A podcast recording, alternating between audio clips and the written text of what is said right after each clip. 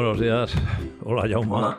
Buenos días, Arturo. Te veo joven, asquerosamente joven, con pelo incluso. Bueno, un- me esfuerzo, me esfuerzo para... Bueno, pues os presento a Jaume Roset y, y Llobet. Eh, evidentemente es catalán, ¿no? pero es catalán en todos los sentidos. ¿no? Porque es un hombre muy polifacético, tiene muchos aspectos en su vida, tiene un currículum variado, que es como debe ser en esta vida. El, el monocultivo siempre es frágil. ¿no? Y vamos, por lo que he mirado y tal en, en- en Wikipedia, pues, pues parece que empezó toda esta historia con, con un padre liante, ¿no? Tenías un padre Sí. liante que te puso ahí a hacer Sí. castillos y esas cosas.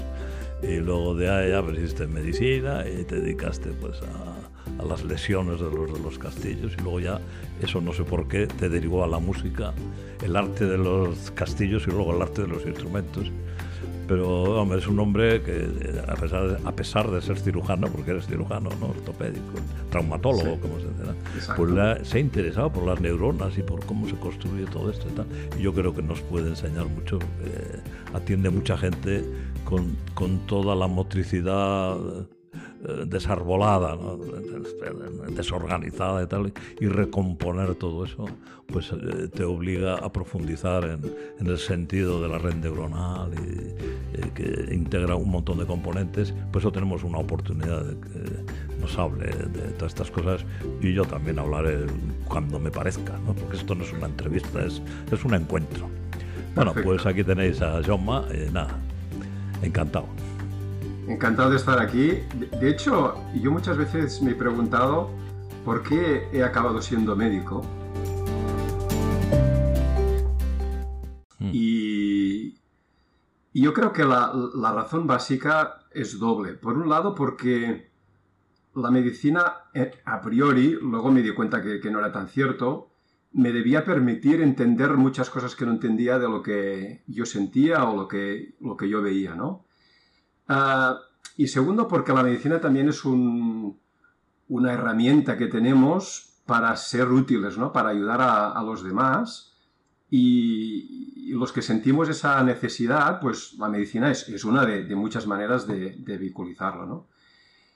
Pero que a veces pienso que esto se nos gira en contra, ¿no? A veces los profesionales de la salud, con esta buena voluntad de intentar ayudar y, sentirnos mal si no somos capaces de ayudar a quien nos lo pide, incurrimos a veces en, en meternos donde no, no nos, no nos, eh, habríamos de, haber metido porque no sabemos suficiente o porque, o porque em, estamos em, con ganas de utilizar nuestras herramientas. ¿no?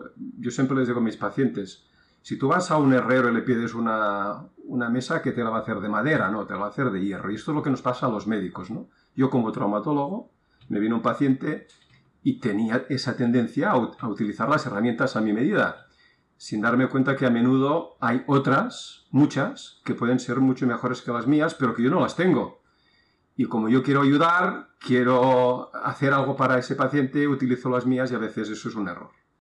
Sí, me parece correcto. Yo, yo creo que hay una cosa que eh, a veces se nos escapa dentro de esa arrogancia que podemos tener de que conocemos el organismo y mira, hay este problema, no te preocupes, yo te cojo, te esto, tal, toma esto, haz lo otro, lo demás allá, como si fuéramos un coche sim- simple, ¿no? Con seis o siete componentes que cada uno es experto en uno de ellos y tal. Pues eso yo creo que es un problema que tenemos los profesionales, al menos yo salí con esa arrogancia mezclada siempre de miedo a cagarla, perdón. Pero en fin, pero el organismo eh, es muchísimo más complejo, es un sistema complejo, adaptativo, que tiene medicina, farmacología, eh, repara las lesiones, las identifica, a veces no lo consigue y ese es el, el momento en el cual el, el profesional puede ayudar al organismo. Pero muchas veces es mejor que no intervengamos en, en procesos que el propio organismo va resolviendo. Y eso me parece que es lo más complicado, lo de, lo de estarse quieto, ¿no? Estarse quieto y callado, que también es importante, ¿no? Entonces yo tuve las dos fases también, de una cierta arrogancia de estar eh, investido de conocimiento y de habilidades. Aunque la neurología no es una especialidad muy, muy optimista, ¿no? Apenas, siempre decían que los neurólogos diagnosticábamos aquí la lesión está allá, pero luego no sabíamos hacer nada. Bueno, como todo, tiene su parte de verdad, pero estoy de acuerdo en esa reflexión, sí, sí, sí. Hay que recuperar la humildad, de estudiar más, luego estar al día de todo lo que se va sabiendo. hay que estar actualizándose continuamente, continuamente, continuamente. Y no tener ningún problema en reconocer que estaba equivocado en esto. Bueno, pues ese es un buen día, ¿no? Sí, sí, estar equivocado en eso. y a veces confesarle al paciente de que no, no lo sabes. Y, yo muchas veces lo hago, mis pacientes lo saben, yo en, medio de una visita y por eso trabajar con, el tiempo necesario para cada paciente es, yo pienso que es esencial. Pues cojo un libro, o dos, o tres, o cinco, y, con el paciente delante reconozco que voy a buscar información o que no recuerdo, o que no sé, o que, o, que ha cambiado o incluso pues decir, pues mira, pues esto lo voy a consultar a un compañero porque hasta aquí no, no, no, no, llego, ¿no? Y esto, bueno, pues cuando uno empieza a tener, yo tengo pelo, pero ya tengo muchas canas desde hace tiempo, pues cuando empieza a tener canas de estas, pues ya es más fácil hacer esta, este gesto, ¿no? De, reconocer de que no, no, lo sabemos todo y además es lógico y el paciente lo entiende perfectamente. Bueno, eh, al final eh, yo creo que el organismo se expresa a través de dos, de dos elementos. Uno es la conciencia, que es una especie de pantalla, un escenario donde el organismo se nos muestra como un resumen. Evidentemente nosotros no, no recibimos una información directa a los procesos. Ahí dentro hay una biología complejísima, una simple célula es una, cosa inabordable, ¿no? Pero recibimos recaos de sentirnos bien, no mal, me duele, no me duele, estoy cansado, estoy torpe, ¿no? E, esa sensación de estar en ese organismo, ¿no? Entonces, eso sería la, la primera faceta, ¿no? La de sentirnos de un modo determinado en ese organismo. Y la segunda sería qué hacemos desde esa desde esa percepción de sentirnos bien o mal, a, qué atribuimos, qué tenemos que hacer, eh, cómo organizamos nuestra acción en base a algo que aparentemente no está bien. Entonces, eh, muchas veces nos, referimos solo al síntoma. Eh, me duele el hombro y pensamos que eso se explica por algo en el hombro, cuando realmente cualquier contenido de la conciencia es algo muchísimo más complejo en el cual siempre hay un escenario, una narrativa, una historia, eh, una anticipación, una ansiedad. Una... Entonces eso, eh, cada uno en su ámbito de trabajo o de dedicación, pues tiene una historia distinta. ¿no?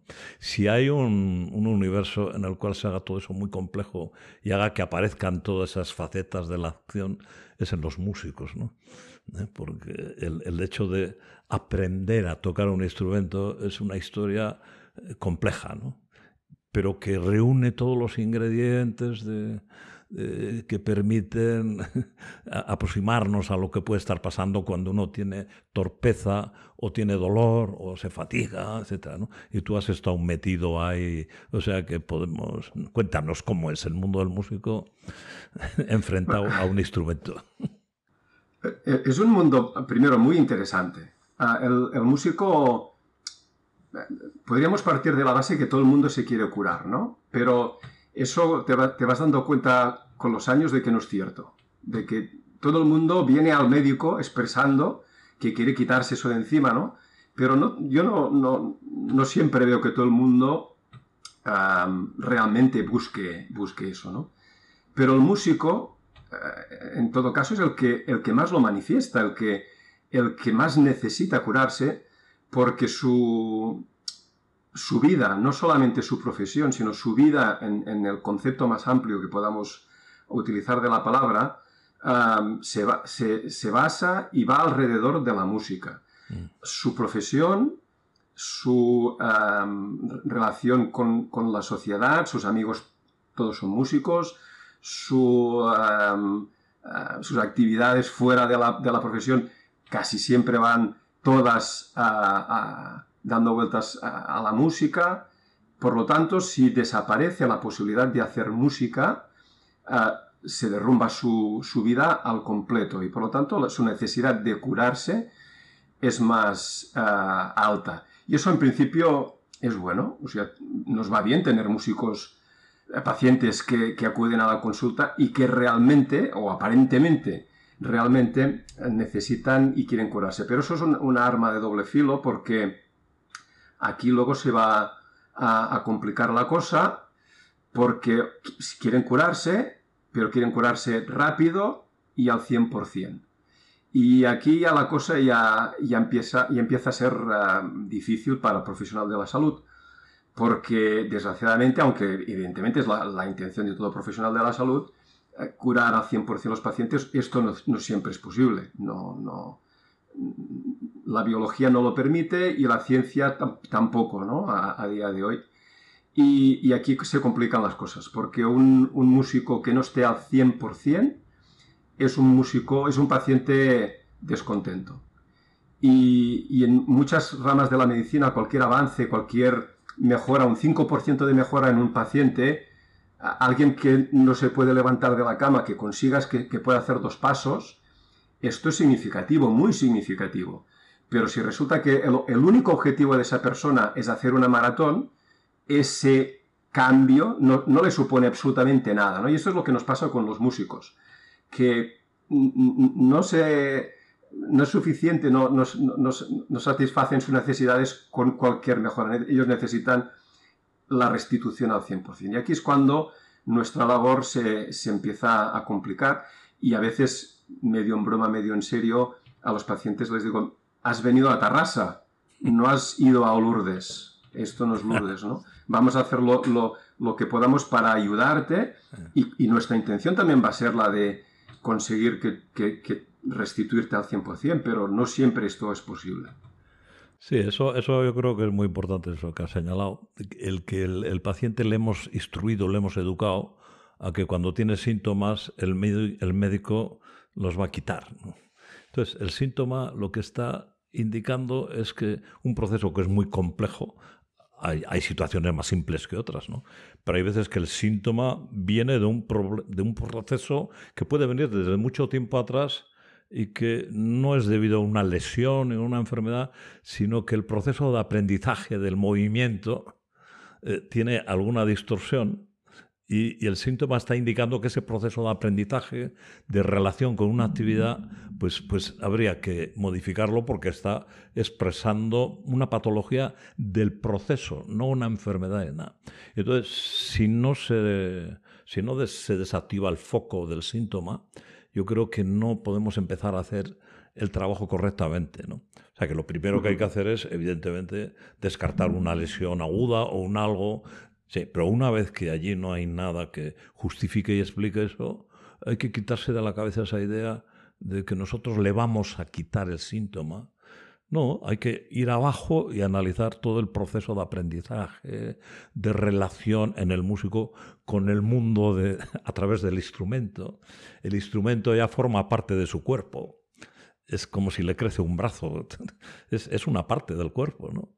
Y, ahí aparece un, problema en la relación y la trascendencia de esa relación como objetivo, la angustia, una mala técnica, eh, el profesorado es importante, la actitud del alumno, o sea que es un mundo mucho más complejo y que obliga a afrontarlo de un, de un modo distinto que el de toma esto o haz esto a ver si te duele menos o si tal, ¿no?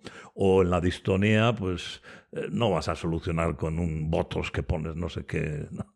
Tienes que reorganizar todo el proceso de, ¿no? de construcción. Aunque el músico tiene esa singularidad, yo creo que en el fondo, en el tema de los síntomas mal explicados, o sea, que no se controlan con un antídoto, e, el, problema viene a ser el mismo, ¿no? Quizás con menos repercusión personal, profesional, social, etcétera, ¿no? Pero en el fondo la estructura e, es la misma, yo creo. Sí. y yo, de hecho, ahora me dedico casi exclusivamente a, los artistas escénicos, básicamente a, músicos y bailarines. he pasado una fase porque yo soy un simple traumatólogo, pero también médico del deporte Ah, y eso quiere decir que durante una época ah, también me dediqué, me dediqué, intensivamente a los deportistas. Estuve trabajando en, en, el CAR de San Cugat, en el Centro de Alto Rendimiento Deportivo ah. aquí cerca de Tarrasa. Y evidentemente también me he dedicado a la traumatología, a la ortopedia en general. y yo pienso que el deportista de élite y el músico son el exponente máximo mm. en el sentido de, de la Mm, disparidad entre síntoma y lesión objetiva.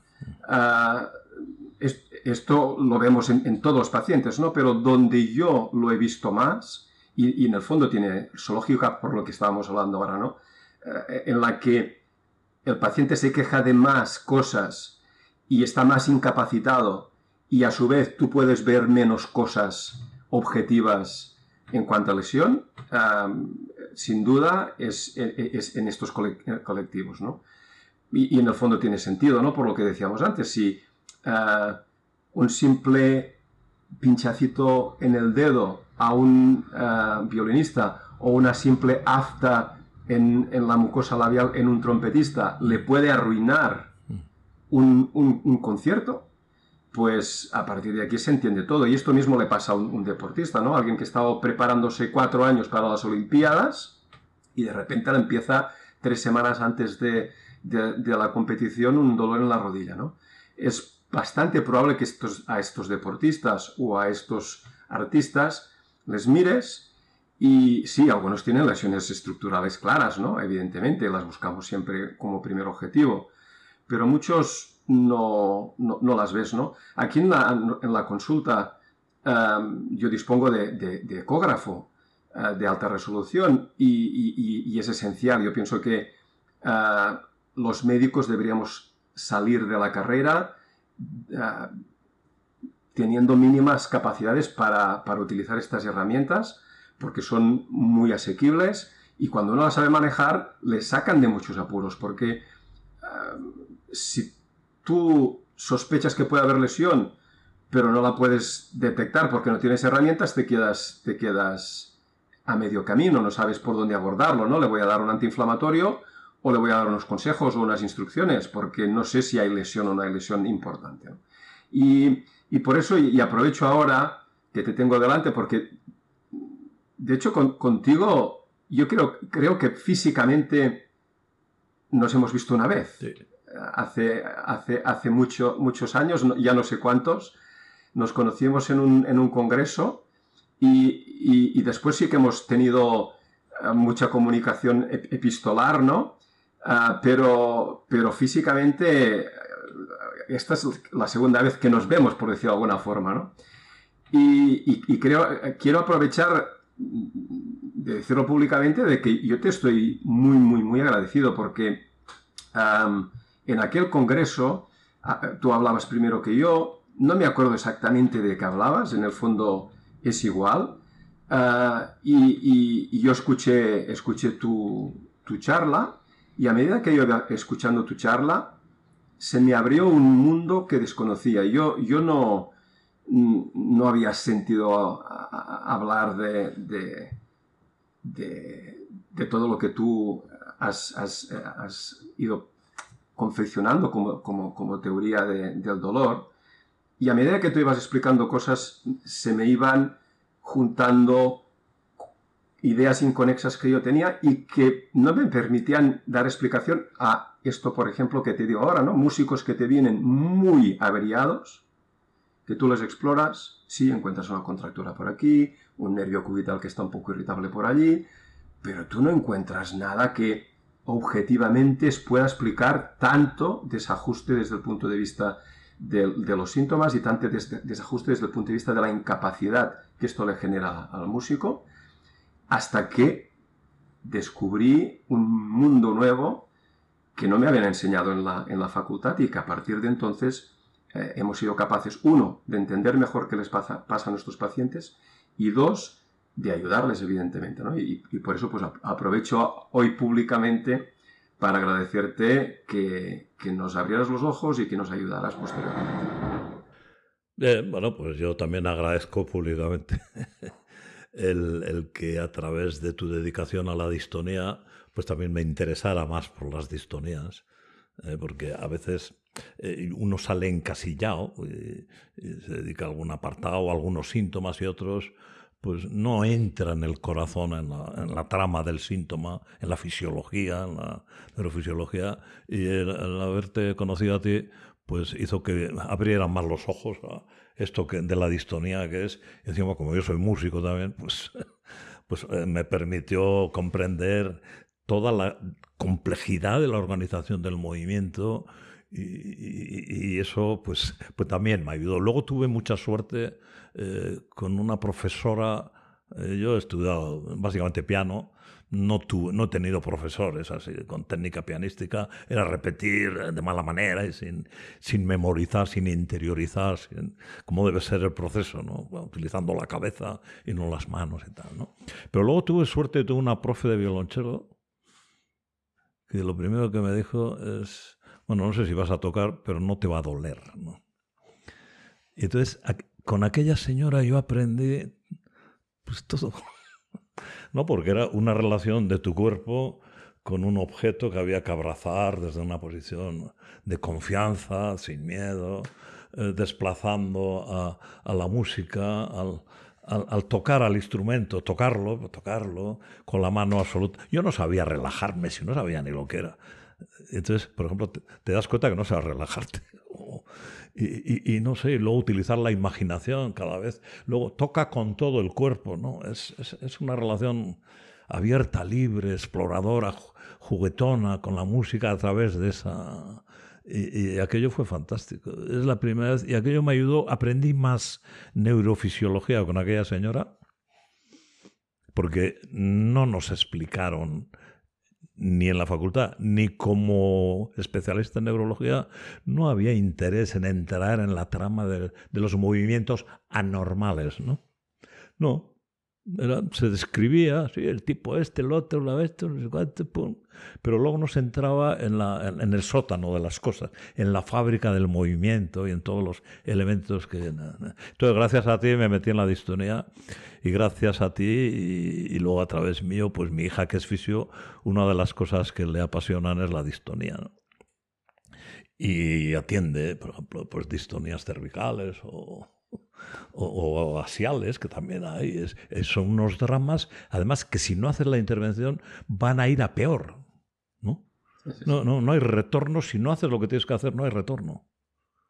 ¿no? Y no es cuestión de votos o no votos, hay que volver a reorganizar todo el proceso de la construcción, de la percepción, de la intercepción, de los patrones motores, de los hábitos, de las automatizaciones, etcétera, ¿no?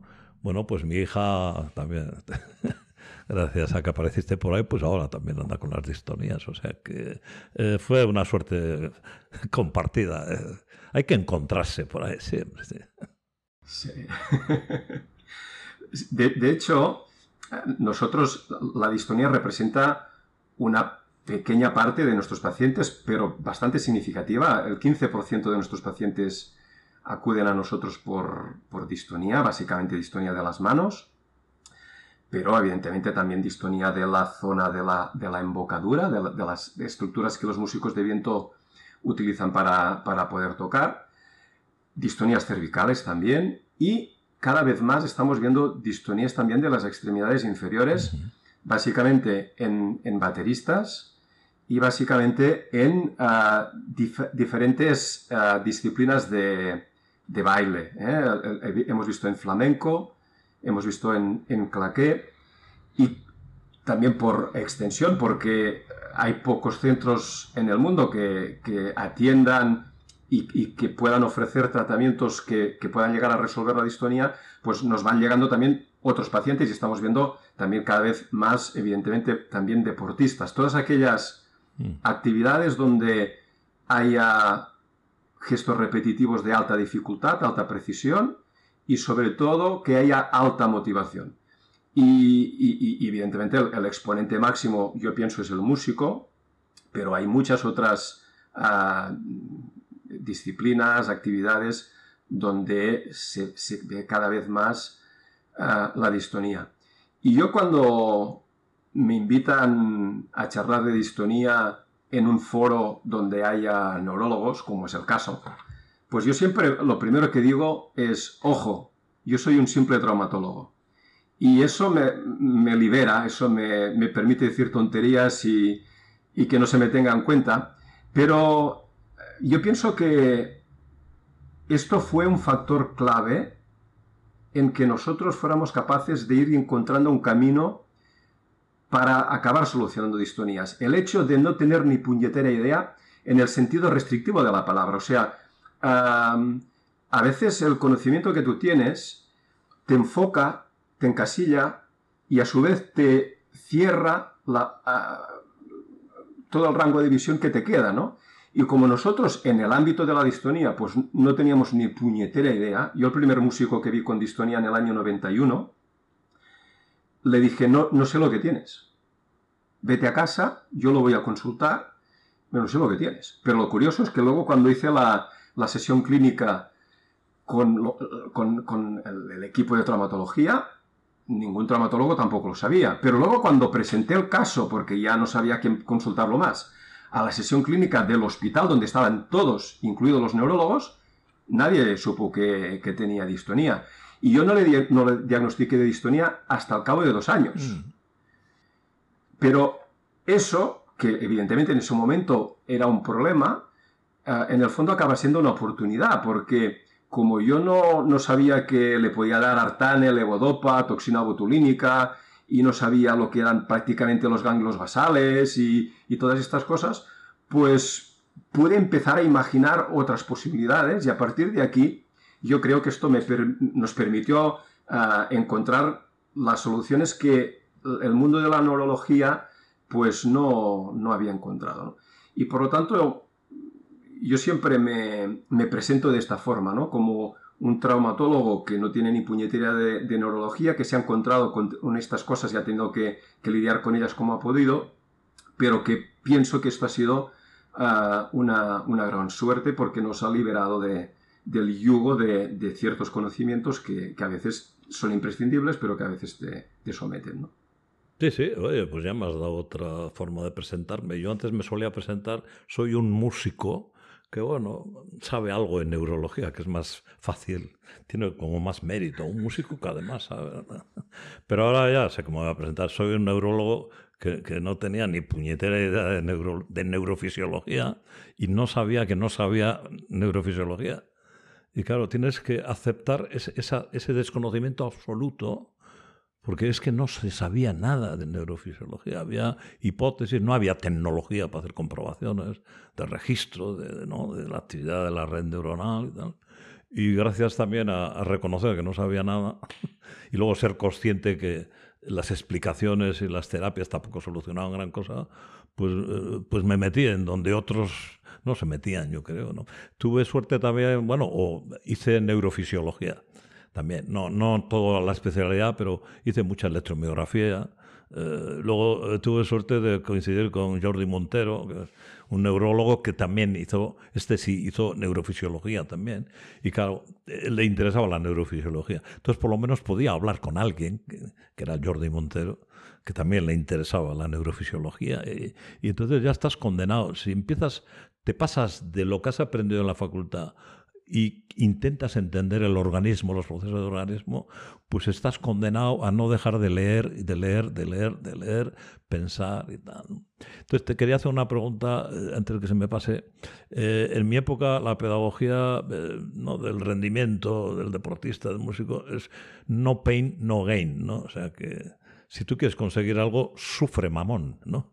Si no tienes dolor, no vas a conseguir. Y me duele, yo tuve un primer profesor de violonchelo que era de esta línea. Yo, solo coger el arco ya te entraba un dolor aquí en la, en, la mano. eso es bueno, eso es bueno. Y, ya empezabas la relación con el arco de un modo disfuncional que te acabará pasando factura. ¿no? Bueno, entonces luego el dolor acababa pasándose, con lo cual te hacía sentir bien. Oh, ya he conseguido superar la prueba del dolor. Entonces ya, menos mal que apareció la otra señora La relación con el arco era una relación con el mínimo de fuerza para que no se caiga y, que no bloquee las demás articulaciones. Es, es eso, el baile de la relación con este evento. ¿no? Pero no sé si todavía sigue eh, esa máxima de no gain, no pain, o no pain, no gain, perdón. completamente en el mundo del deporte y en el mundo de la música. De hecho, hay la, la corriente que va en contra de esta sería el, no pain, no brain, ¿no? Ah, y, esto va muy ligado, y yo pienso que es muy parecido el mundo del deporte al mundo de, la música y de la danza, ah, en el sentido que yo pienso que el problema principal es que se enseña a partir de, de patrones. ¿Qué quiero decir con esto? Yo como profesor he resuelto una serie de dificultades, en este caso pues técnicas musicales, etcétera, de una forma. Y a partir de aquí infiero que esta es la solución para estas cosas, sin atender a que hay una individualidad en el enseñante y una individualidad en el que va a aprender, ¿no? Y que esto va a hacer que esta inferencia de que lo que me ha ido bien a mí le va a ir bien al, alumno, de cómo yo solucioné este problema es la solución que le va a funcionar al alumno, directa. Y, yo diría que esta es la causa más común de problemas técnicos y la causa más común de fracasos musicales y sin duda la causa principal de lesiones. Nosotros a nuestros pacientes cuando llegan les hacemos como en cualquier ah, ámbito de la salud, pues un, cuestionario que incluye pues, los, datos básicos de cuántos años tienes, bla, bla, bla, los antecedentes ah, médicos, de qué te han operado, qué enfermedades has tenido, qué medicamentos tomas, y también un, currículum artístico. Les pedimos cuáles han sido sus profesores, cuántas horas tocan, cuál es su escuela básica, qué repertorio tocan, qué proyectos tienen, etcétera y, el detalle del profesor es muy importante. Y, evidentemente que nosotros no conocemos a todos los profesores del mundo, ¿no? Pero te vas dando cuenta que, hay profesores que sin saberlo son unos eh, facilitadores de pacientes para nosotros brutales. Tenemos que pasar comisión. Porque su forma de, abordar, eh, con buena intención, evidentemente, que, que, lo hacen inconscientemente, ¿no? Pero su forma de, de abordar el, aprendizaje del, alumno facilita enormemente la, aparición de problemas. Sobre todo por, esta rigidez, por, por, un lado no, darse cuenta, pero sobre todo no tener herramientas, no se les forma a los profesores para atender la, la individualidad, individualidad en este sentido amplio. Y, y, esta es una fuente muy grande de, problemas, ¿no? Pensar que hay una postura para tocar. ¿Qué quiere decir que hay una postura para tocar bien el violín? Cada uno va a tener su postura, que va a ser más funcional, más fisiológica, más, que va a dar más rendimiento. Y puede ser parecida a la mía o puede ser completamente distinto, ¿no? Y aquel profesor que entienda que su postura, la que a él le ha ido bien, va a ser la que va a funcionar, y los alumnos que no resuelvan sus problemas a través de esa postura, quiere decir, uno, o que no, no valen, o que no, no han practicado suficiente, en vez de pensar que quizás el, la extrapolación es el punto eh, clave donde falla el, todo el proceso, es, es relativamente frecuente. ¿no? Aquí quiero disculpar a los profesores, ¿eh? o sea, no... yo pienso que el problema es por falta de formación, porque ellos han sido también formados de esta forma, y, no han tenido una, visión alternativa a todo ello. ¿no? Y en los conservatorios ah, se ha tendido a, en vez de, hacer la, reflexión de decir, a ver, el, problema es como nosotros enseñamos, en vez de hacer esto y, por lo tanto modificar ah, de fondo el, el, proceso de enseñamiento, lo que se ha hecho es solucionarlo, entre comillas, poniendo profesores en los conservatorios de, técnicas corporales, que está muy bien, Alexander, Feldenkrais, etcétera, que ayudan a los pacientes e, en este proceso de, intentar relacionarse mejor con el instrumento y relacionarse mejor con su propio cuerpo, pero el problema es que esto es totalmente separado, ¿no? El, profesor te enseña una cosa y el otro te enseña otra, y esto tendría que ser totalmente integrado, ¿no? Sí, sí, estoy de acuerdo. Luego, además, el tema de la postura, por ejemplo, eh, la postura tiene que estar al servicio de la ejecución, no la ejecución al servicio de la postura. ¿no? tú no puedes hacer una ejecución en sentido productivo, emocionado, tranquilo, que se expresa como música, si no te quitas la idea equivocada de postura, es un patrón geométrico que tiene que mantenerse atornillado, ¿no? No, la postura es que no existe la postura. La postura es, una, es un flujo, de, es un estar, eh, eh, pero para permitir el movimiento y tal, y no tener una, una posición, aquí ahora no te muevas y tal, ¿no? Y, y, y, luego, desgraciadamente, sí que existe esa... ¿no? Primero viene el profesor, le dice sus cosas, y luego cuando aparece el problema viene el corrector del problema. ¿no? yo, yo, creo que el profesor tiene que incluir ya la, como hacía mi profe de violonchelo, Aratucha, todo esto se llamaba, era buenísimo. ¿no? Pues, eh, em, empieza ya la relación con el instrumento haciendo una prevención de la patología de esa relación, ¿no?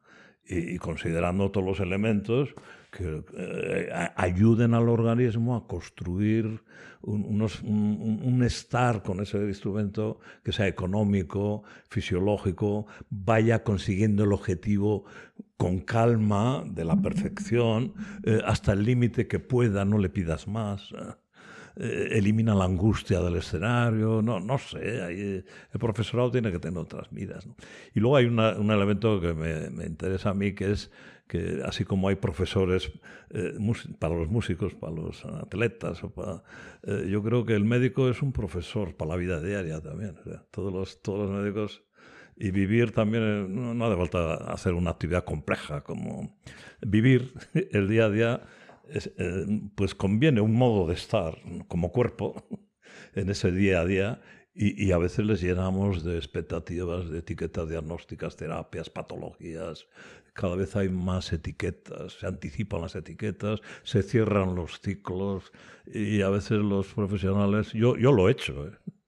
yo hasta que empecé a cambiar así un poco, hasta que bajé a la neurofisiología, pues hacía lo mismo. Ahora critico eso, pues bueno, pero yo también he hecho eso, Y es tremendo porque estamos, estamos desviando a, a los cuerpos de cómo se está en el mundo fiándose, cuando no hay problemas, claro, de la capacidad del organismo para mover al individuo hacia una realización de un objetivo en la vida y tal, ¿no? O sea que... ¿Tú eres músico a todo esto, no? Bueno, es, mucho decir. Yo soy capaz de, hacer sonar algunos instrumentos, pero a un nivel de, autocomplacencia y poco más. No, no. O sea, que eres músico. Tengo la, tengo la suerte de que me puedo poner delante del piano y hacerlo sonar, puedo coger una guitarra y hacerla sonar, pero... Eres músico, no, te, ya está. yo, tuve un problema y es que cuando de, pequeño estudié música, ah, tenía cierta facilidad para hacer sonar el, instrumento, ¿no? Y esto me, me desvió del aprendizaje de, la, del lenguaje musical. Y a día de hoy yo soy capaz de leer una partitura pero con dificultad, o sea, no puedo poner una partitura delante del piano y fácilmente convertirla en notas, ¿no? Y eso fue el problema ese de que a mí me era mucho más fácil escuchar la melodía que me tocaba el profesor y yo acabarla reproduciendo sin necesidad de pasar por la, traducción del, de, de la partitura que eso fue una ventaja en ese momento y ahora me, me sabe mal, porque poder leer evidentemente es, es, útil. Y, por eso yo no, no me considero músico, sí que eh, toco instrumentos por placer y, me lo paso bien tocando y, y, no me lesiono, eso sobre todo. Luego, eh, querría ver que nos hablaras un poco, para mí, en todo este terreno de, de los síntomas sin explicación médica o, o, del músico o el deportista que se encuentra con dificultades. Eh, me parece que el ámbito de trabajo es la imaginación. ¿no? Imaginar una acción, pero antes de repetirla de una forma viciada o que no... Eh, hay que trabajar sin el... Por lo menos mi profesora siempre... Eh, a veces me aburría, de, oh, déjame tocar un poco.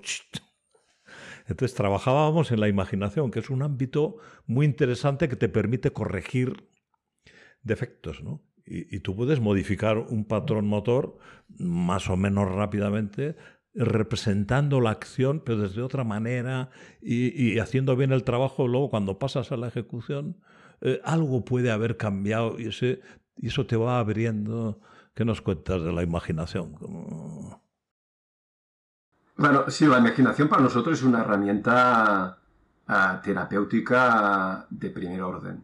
no solo en el campo de la corrección de, los, de los, gestos, los actos motores, sino incluso en el ámbito de la, de la percepción del organismo. ¿no? Por ejemplo, una, una, prueba que hacemos a menudo con nuestros pacientes ah, y que se sorprenden ellos, ¿no? Es pedirles que, por ejemplo, imaginemos que tienen pues dolor en la muñeca derecha, ¿no? Les pedimos que se imaginen su muñeca derecha, ¿no?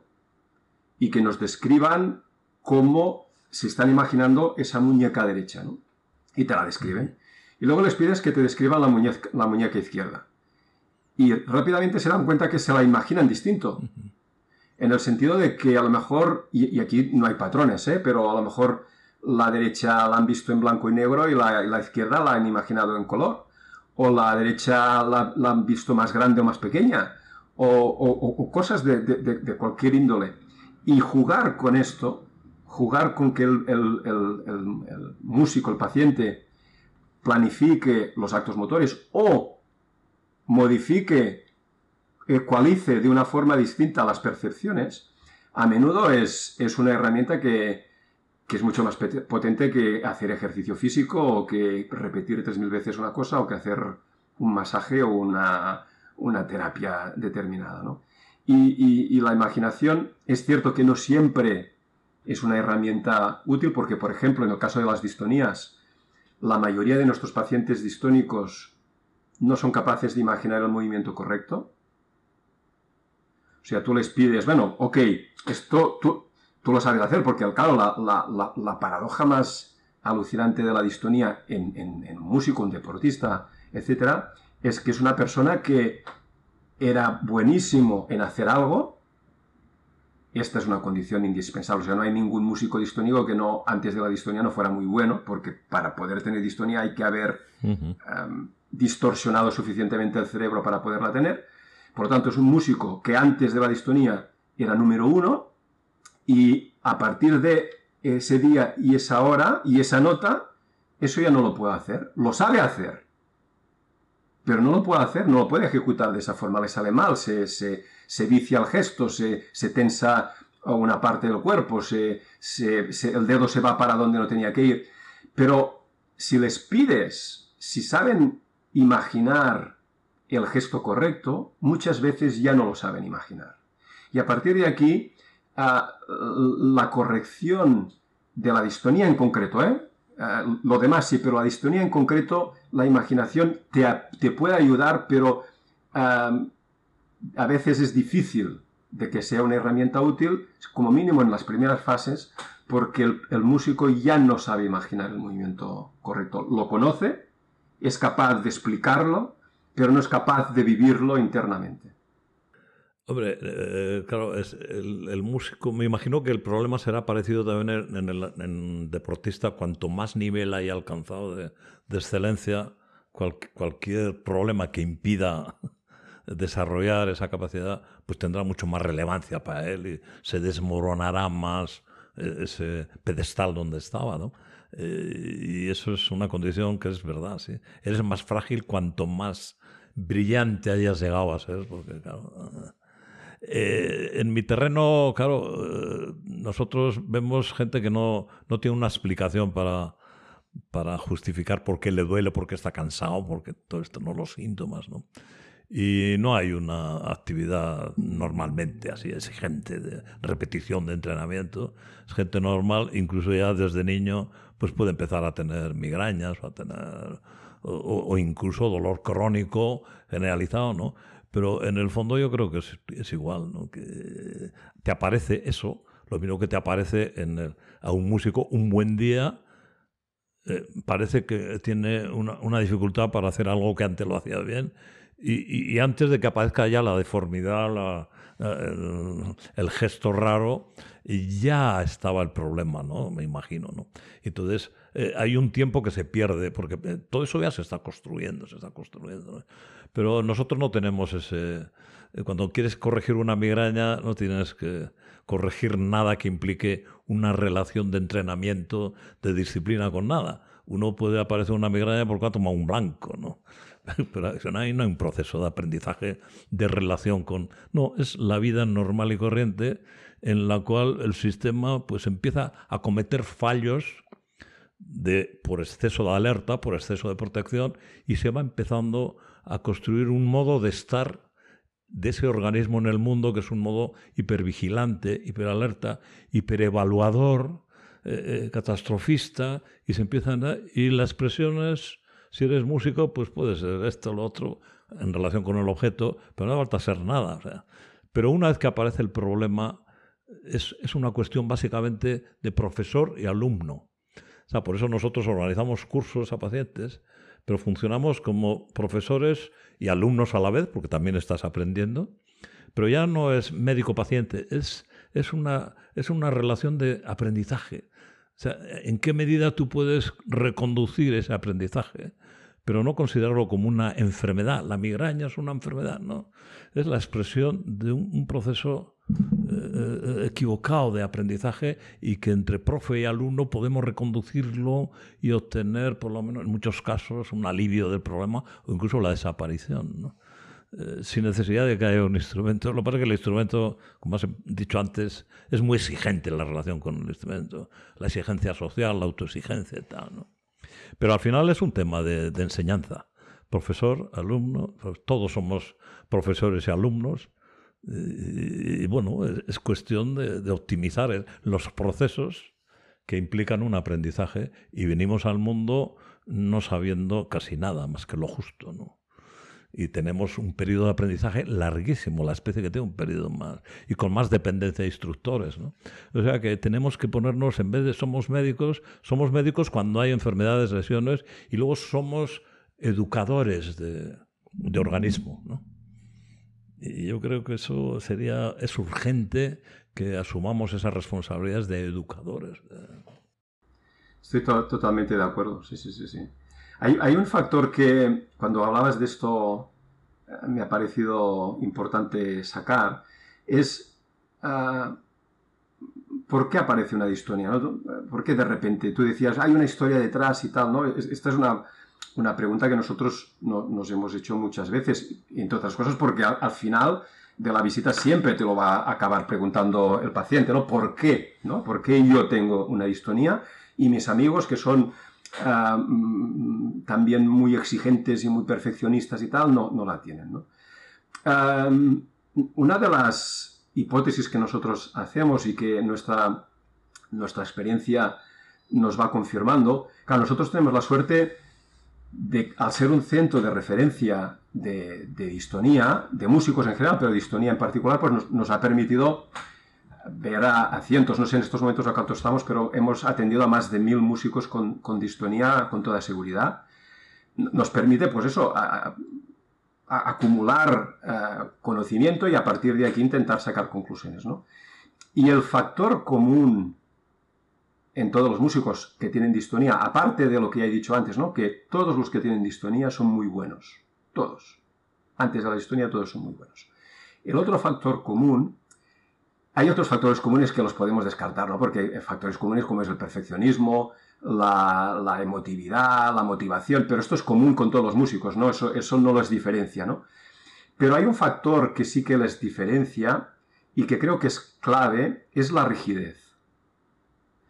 La rigidez entendida desde el punto de vista global, desde, desde el punto de vista físico y desde el punto de vista neurológico y desde el punto de vista cognitivo y desde el punto de vista emocional, incluso podríamos decir desde el punto de vista energético del karma y del espíritu, de, todo lo que queramos. La rigidez como capacidad del sistema de absorber lo que se le viene encima en todos los sentidos, tanto desde el punto de vista del aprendizaje, como desde el punto de vista físico, las cargas físicas, como lo que queramos.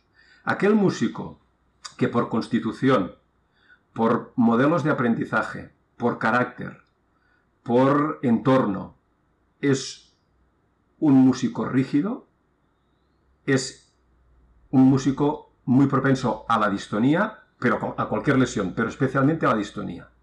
Es cierto que este músico puede tener suerte y que en su vida no suceda nada suficientemente importante que supere su capacidad de adaptación. Pero si es muy rígido, mm, lo más probable es que suceda algo. Al contrario, también puede ser que uno sea muy adaptable y le venga encima las de Caín y, a pesar de que es muy adaptable, eh, acabe teniendo una distonía. Pero evidentemente los, extremos hacen que este es muy probable que lo acabe teniendo y esto eh, sea poco probable. Y, entender la, aparición de la distonía y de, y de otras patologías a partir de esa capacidad de adaptación es importante porque eh, como médico te das cuenta de que intentar controlar los otros factores, el número de horas que toca, los profesores que ha tenido, eh, etcétera, etcétera, es muy complicado. En cambio, aumentar eh, la capacidad de adaptación es algo que podemos incidir, evidentemente, si, el músico se, deja, ¿no? y esto va, a ser un, un factor, uno, preventivo de primer orden, pero terapéutico muy importante. Y, nosotros incorporamos estrategias para desestabilizar el sistema y hacerlo más adaptable, inicialmente pensando básicamente en la distonía, pero luego nos dimos cuenta de que esto es útil para todo. O sea, en el fondo la enfermedad nosotros la vemos como un callejón sin salida. Cuando el paciente viene al médico es porque ya no encuentra su sistema o él mismo la solución para ello y, te, pide que tú le abras la puerta para salir de ese callejón. Ah, desestabilizar el sistema y permitir que salga de ese callejón y coja otra dirección ah, es, una, es, una, herramienta que nosotros consideramos de, primer orden muy útil y que entramos en esto a partir del deporte, a partir del alto rendimiento. Ah, el hecho de, hoy en día, eh, desde, desde el 2001, yo estoy trabajando en, nuestro instituto en Tarrasa. Esto quiere decir que yo uh, muté del ambiente hospitalario, además hospitalario público, a la clínica privada, eh, con, con, todas las ventajas que esto tiene, esto tiene, pero también con todos los inconvenientes que esto tiene. ¿no? Y, el, y el gran inconveniente que yo le vi es que yo me aislaba, que la capacidad que tenía yo de, coger una radiografía e irme al neumólogo y preguntarle, o el electrocardiograma al cardiólogo y que me dijera, ¿no?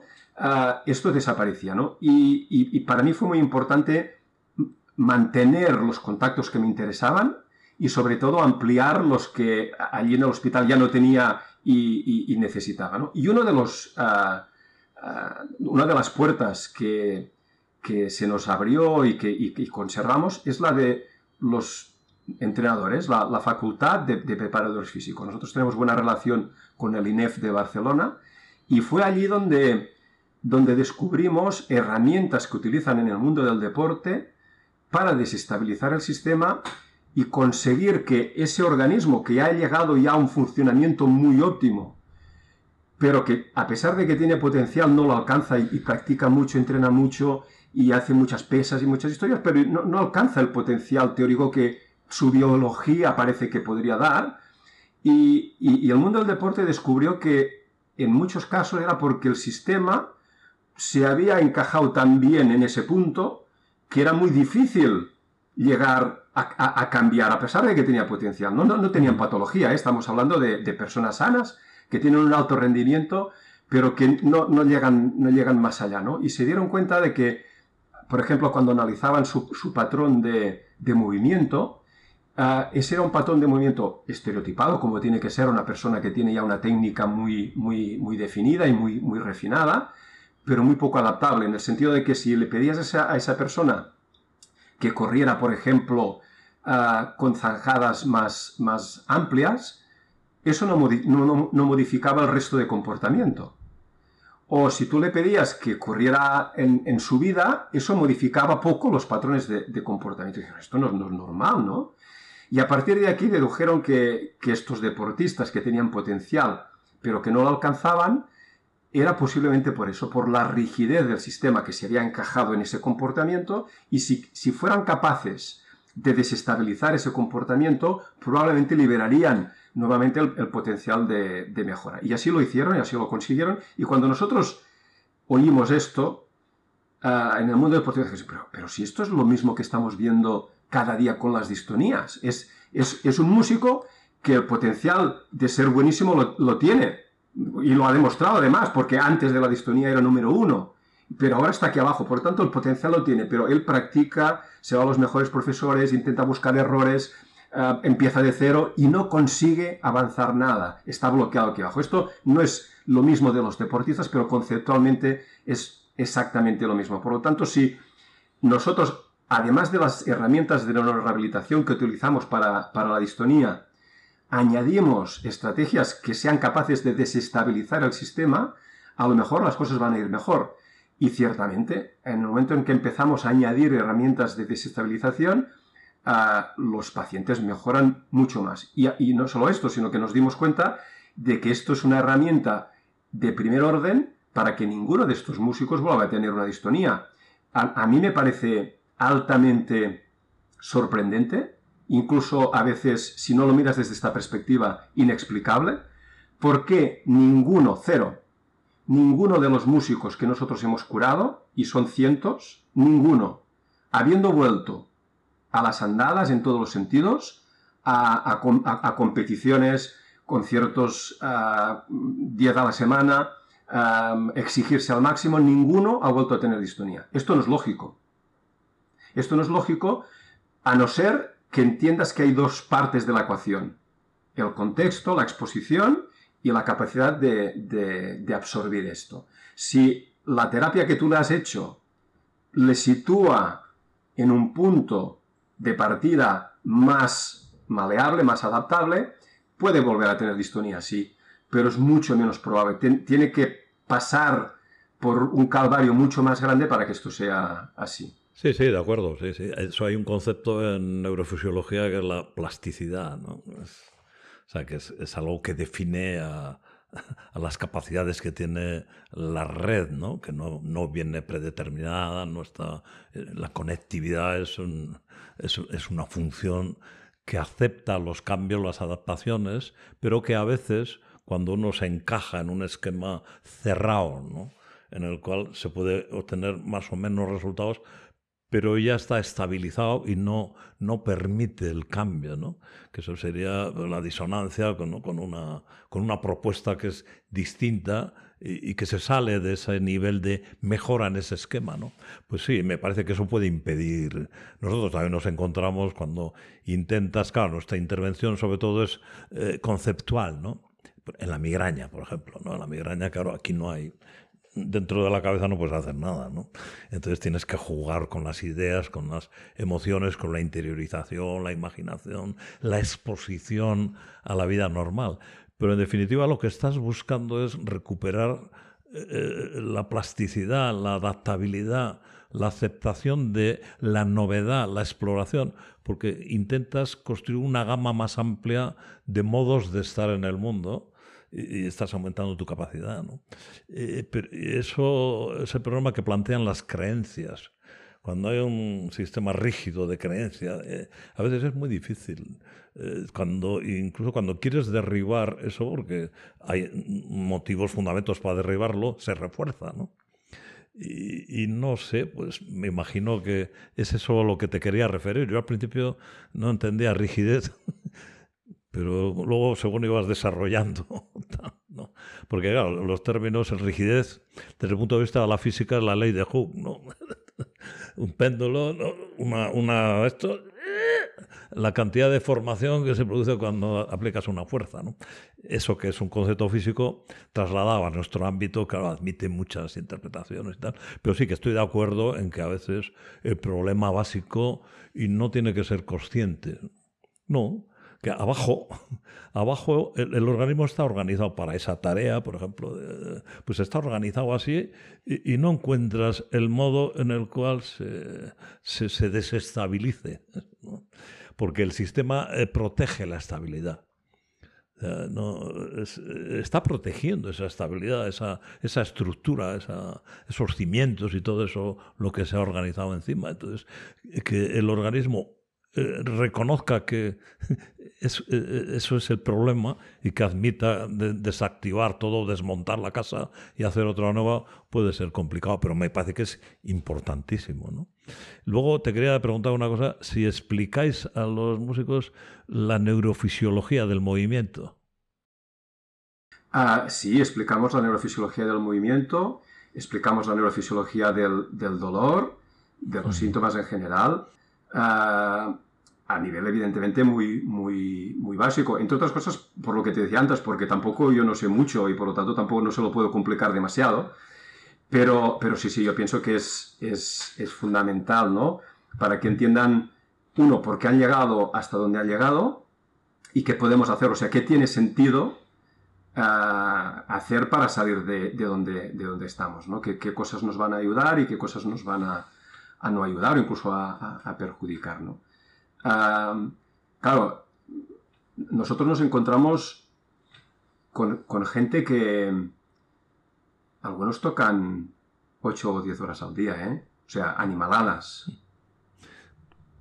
Animaladas.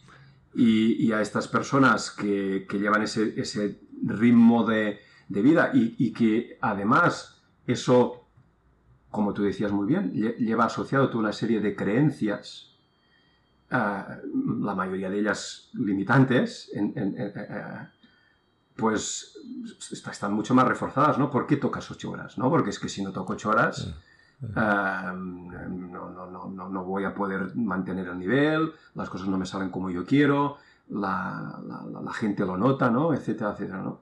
Bueno, pues mira, este toca tres horas al día y tú le has notado que no bueno, pues que debe ser, ya tienen siempre la excusa, porque este debe ser que no sé qué, ¿no?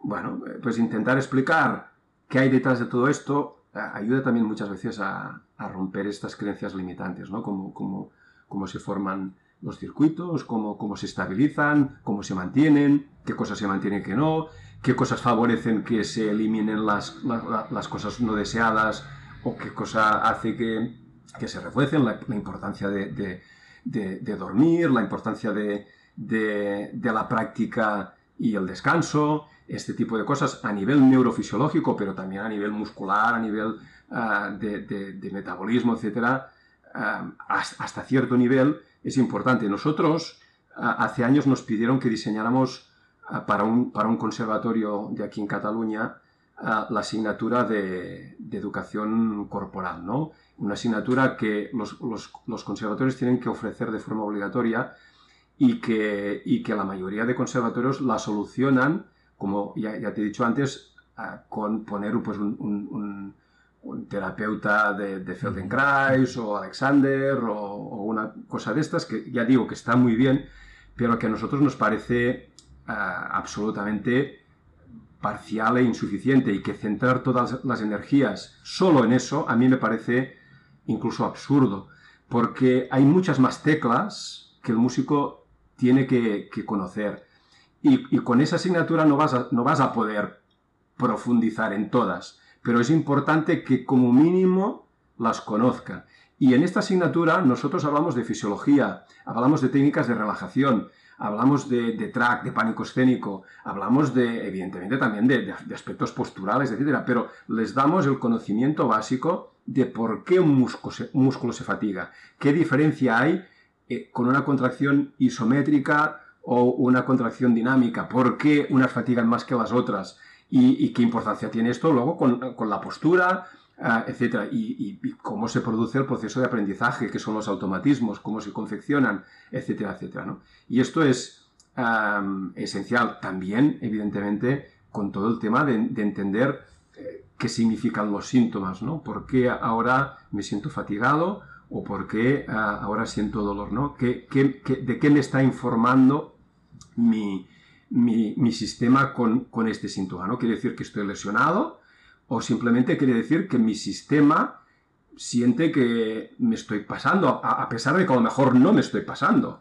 A lo mejor él simplemente evalúa que sí que me estoy pasando por, una, por un contexto determinado. Y, ser capaces de entender ah, esto en un sujeto que a lo mejor va a estar expuesto a una carga de trabajo de 8 horas al día sin parar, tocando mil notas por, minuto, yo pienso que es fundamental en todo el mundo, pero en, alguien que se tiene que dedicar, aunque no lo reconoce, aunque no es consciente al alto rendimiento como es el músico, ah, es, muy importante. El deportista y, el, la danza ya tienen un concepto más alto de, alto rendimiento.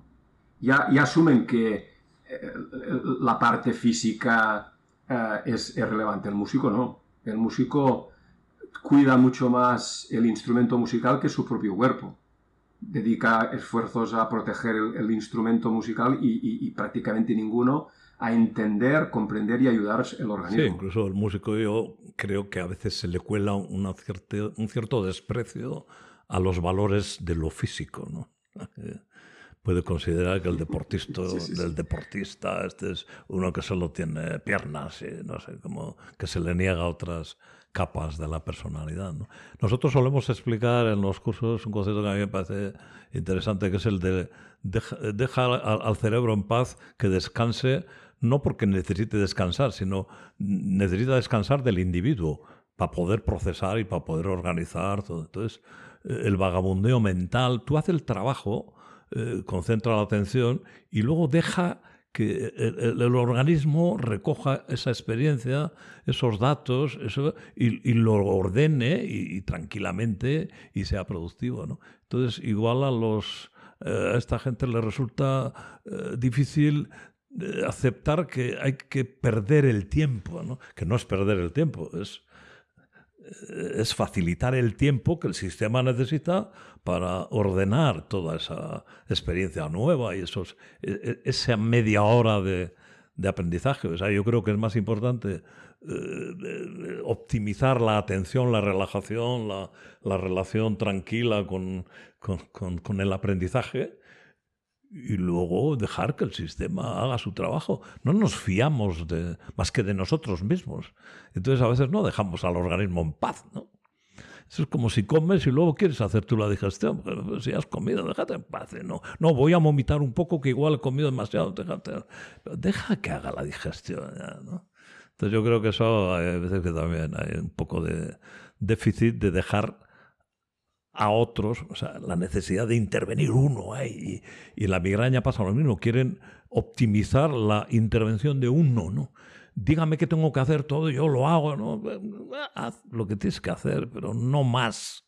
Y luego deja que el organismo vaya haciendo, ¿no? Sí, en, el, caso del músico, yo pienso que este, este tema eh, llega a la máxima expresión en una, en una palabra que además los músicos la utilizan a menudo, que es la palabra control.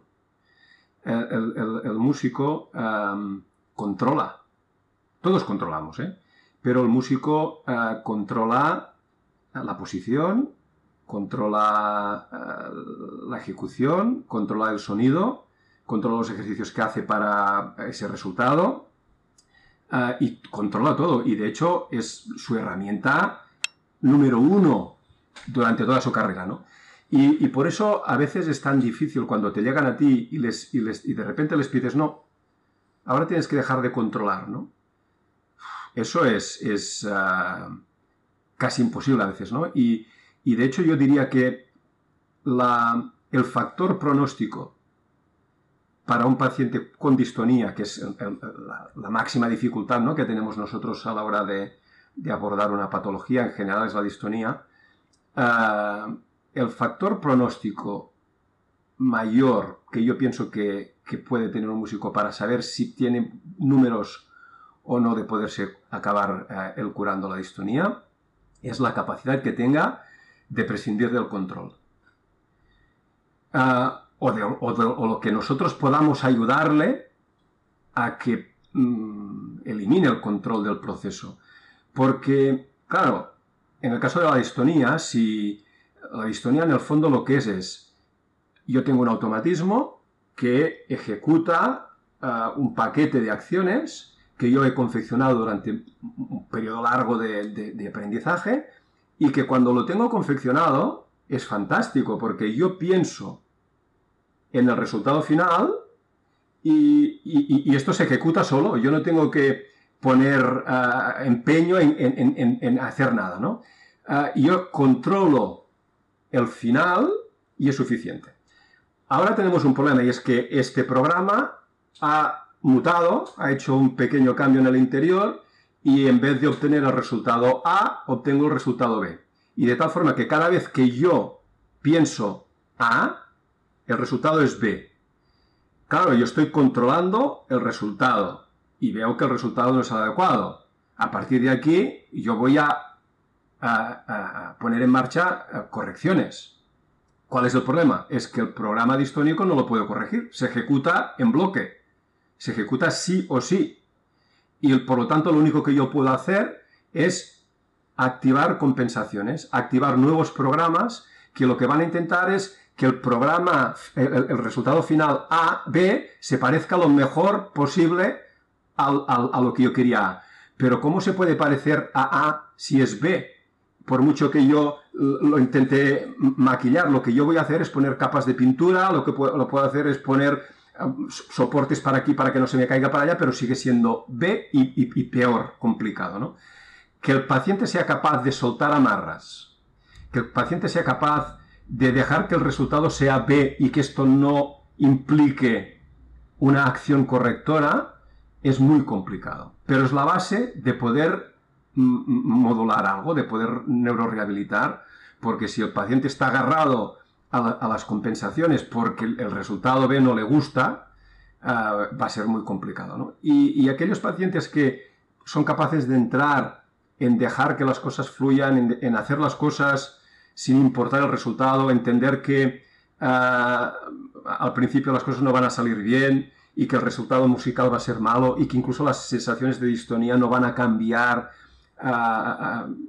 seguro hasta pasado un tiempo y aceptar esto y no luchar contra esto es un factor clave muy importante con el cual tenemos pocas herramientas para modificar, ¿eh? pero que si somos capaces, uno, de que él de serie sea capaz de soltar amarras o que nosotros seamos capaces de facilitarle herramientas de, distinto tipo para que lo haga, eh, es, es uh, de, de, gran sí, sí, estoy de acuerdo.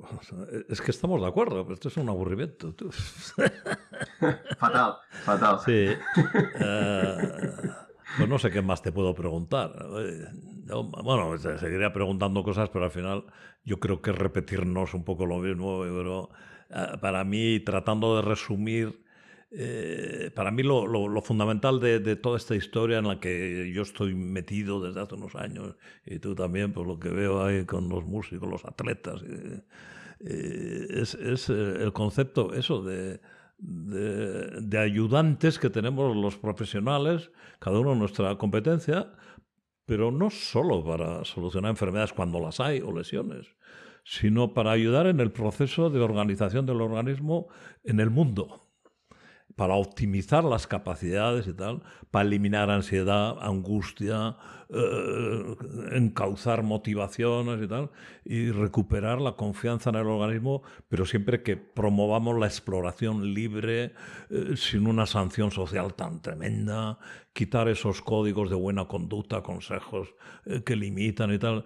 al final creo que nuestro ejercicio es de liberar al individuo para devolverlo a la vida de un modo libre, eh, explorador, juguetón, y sacarlo de esas estructuras rígidas. ¿no? Y estos, los, los perfeccionistas, eh, que en el fondo no es ni una virtud ni un defecto, es un modo de, de estar en el mundo en, un, en, una situación como la música, el deporte o tal, o, o, incluso en el día a día, pues los pobres eh, pueden sufrir las consecuencias de ese modo nuestro de hacer la pedagogía. ¿no?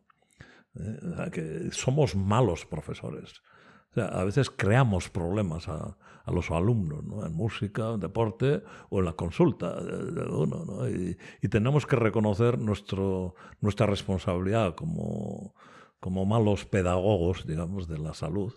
Y, tenemos que hacer el cambio y empezar a funcionar eh, cambiando nuestros modelos pedagógicos y nuestras etiquetas y nuestras terapias y todo esto. ¿no?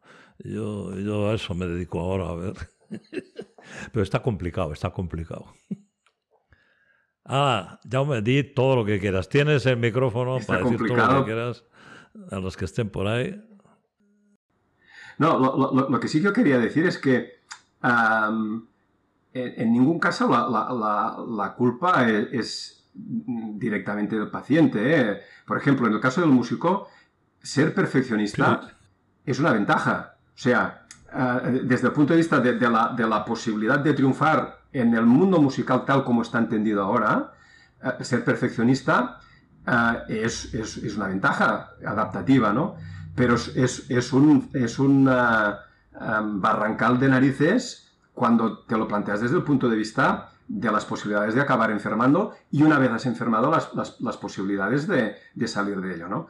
Por lo tanto, y por eso el músico es, es un paciente interesante, y, pero muy complicado a la vez, ¿no? Porque eh, su forma de ser, le, la, forma de ser que le favorece ser buen músico es una forma de ser que le va a facilitar enfermar y ser más difícil de ser curado, ¿no? Y eso es una combinación eh, que hace que por aquí han pasado eh, diversos, no muchos, pero han pasado gente que incluso se ha pasado aquí dos años con nosotros intentando ah, aprender de nosotros ah, para finalmente dedicarse a esto, ¿no? A la atención de, músicos y tal. Pues ninguno de estos ha acabado haciéndolo. Porque esto es, esto es un, es, es un, es un son arenas movedizas, es, complicado, es, es, em, a veces poco agradecido, ¿no? A veces poco agradecido, pero a menudo muy agradecido, ¿no?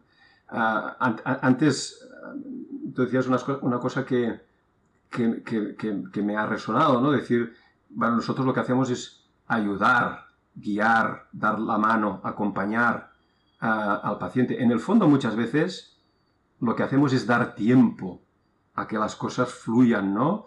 A, acompañar al paciente a que eh, este proceso que va a llevar un tiempo lo haga de una forma serena y, en la dirección correcta, ¿no?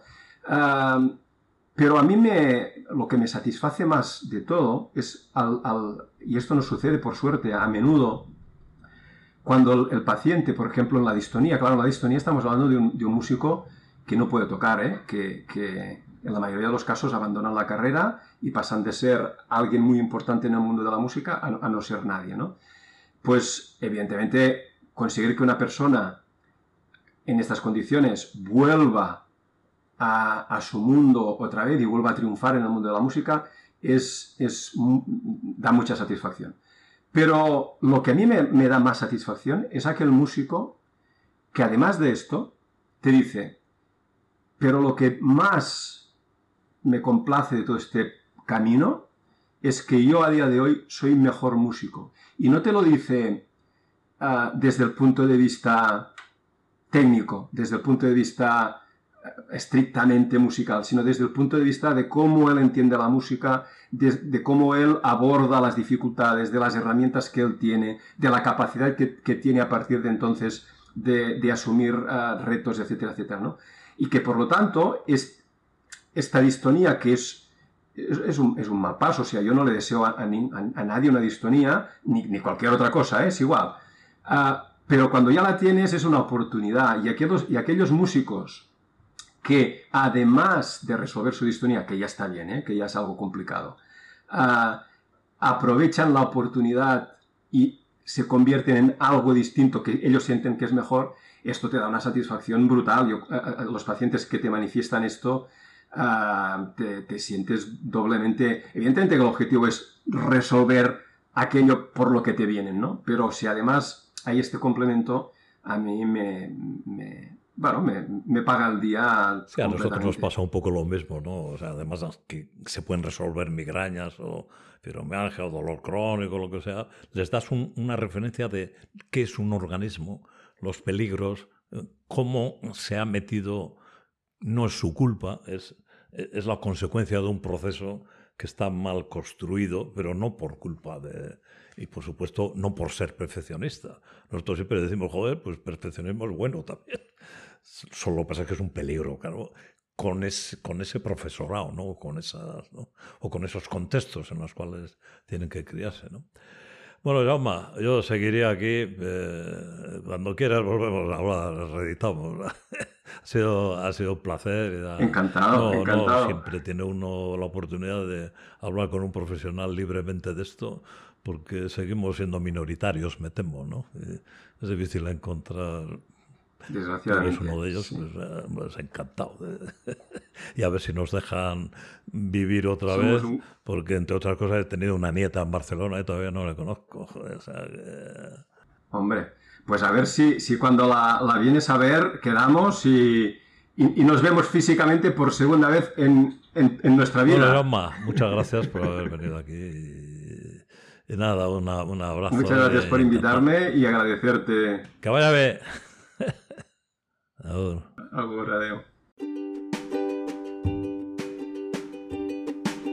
Te damos la bienvenida al podcast Desfragilizando. Somos un neurólogo, dos fisios y una ingeniera y queremos desfragilizar a la población. En nuestra vida profesional nos dedicamos a abordar el dolor y síntomas sin explicación médica. En este podcast queremos hablar de algo más amplio, la cantidad de información fragilizante que tenemos integrada en la cultura, que nuestro cuerpo es frágil, que hay que sentarse de una manera concreta, levantar pesos no sé cómo, impactos en articulaciones, contracturas, estirar antes del deporte y bueno, más rituales churruchú que están desactualizados según la ciencia. Te contamos información actualizada desde la biología, tanto nosotros como los invitados que se animan a charlar un rato. Si quieres estar al tanto de mitos en salud y cómo llevar una vida más simple y sin complicaciones absurdas, suscríbete para recibir notificaciones de los episodios nuevos. Aquí estaremos.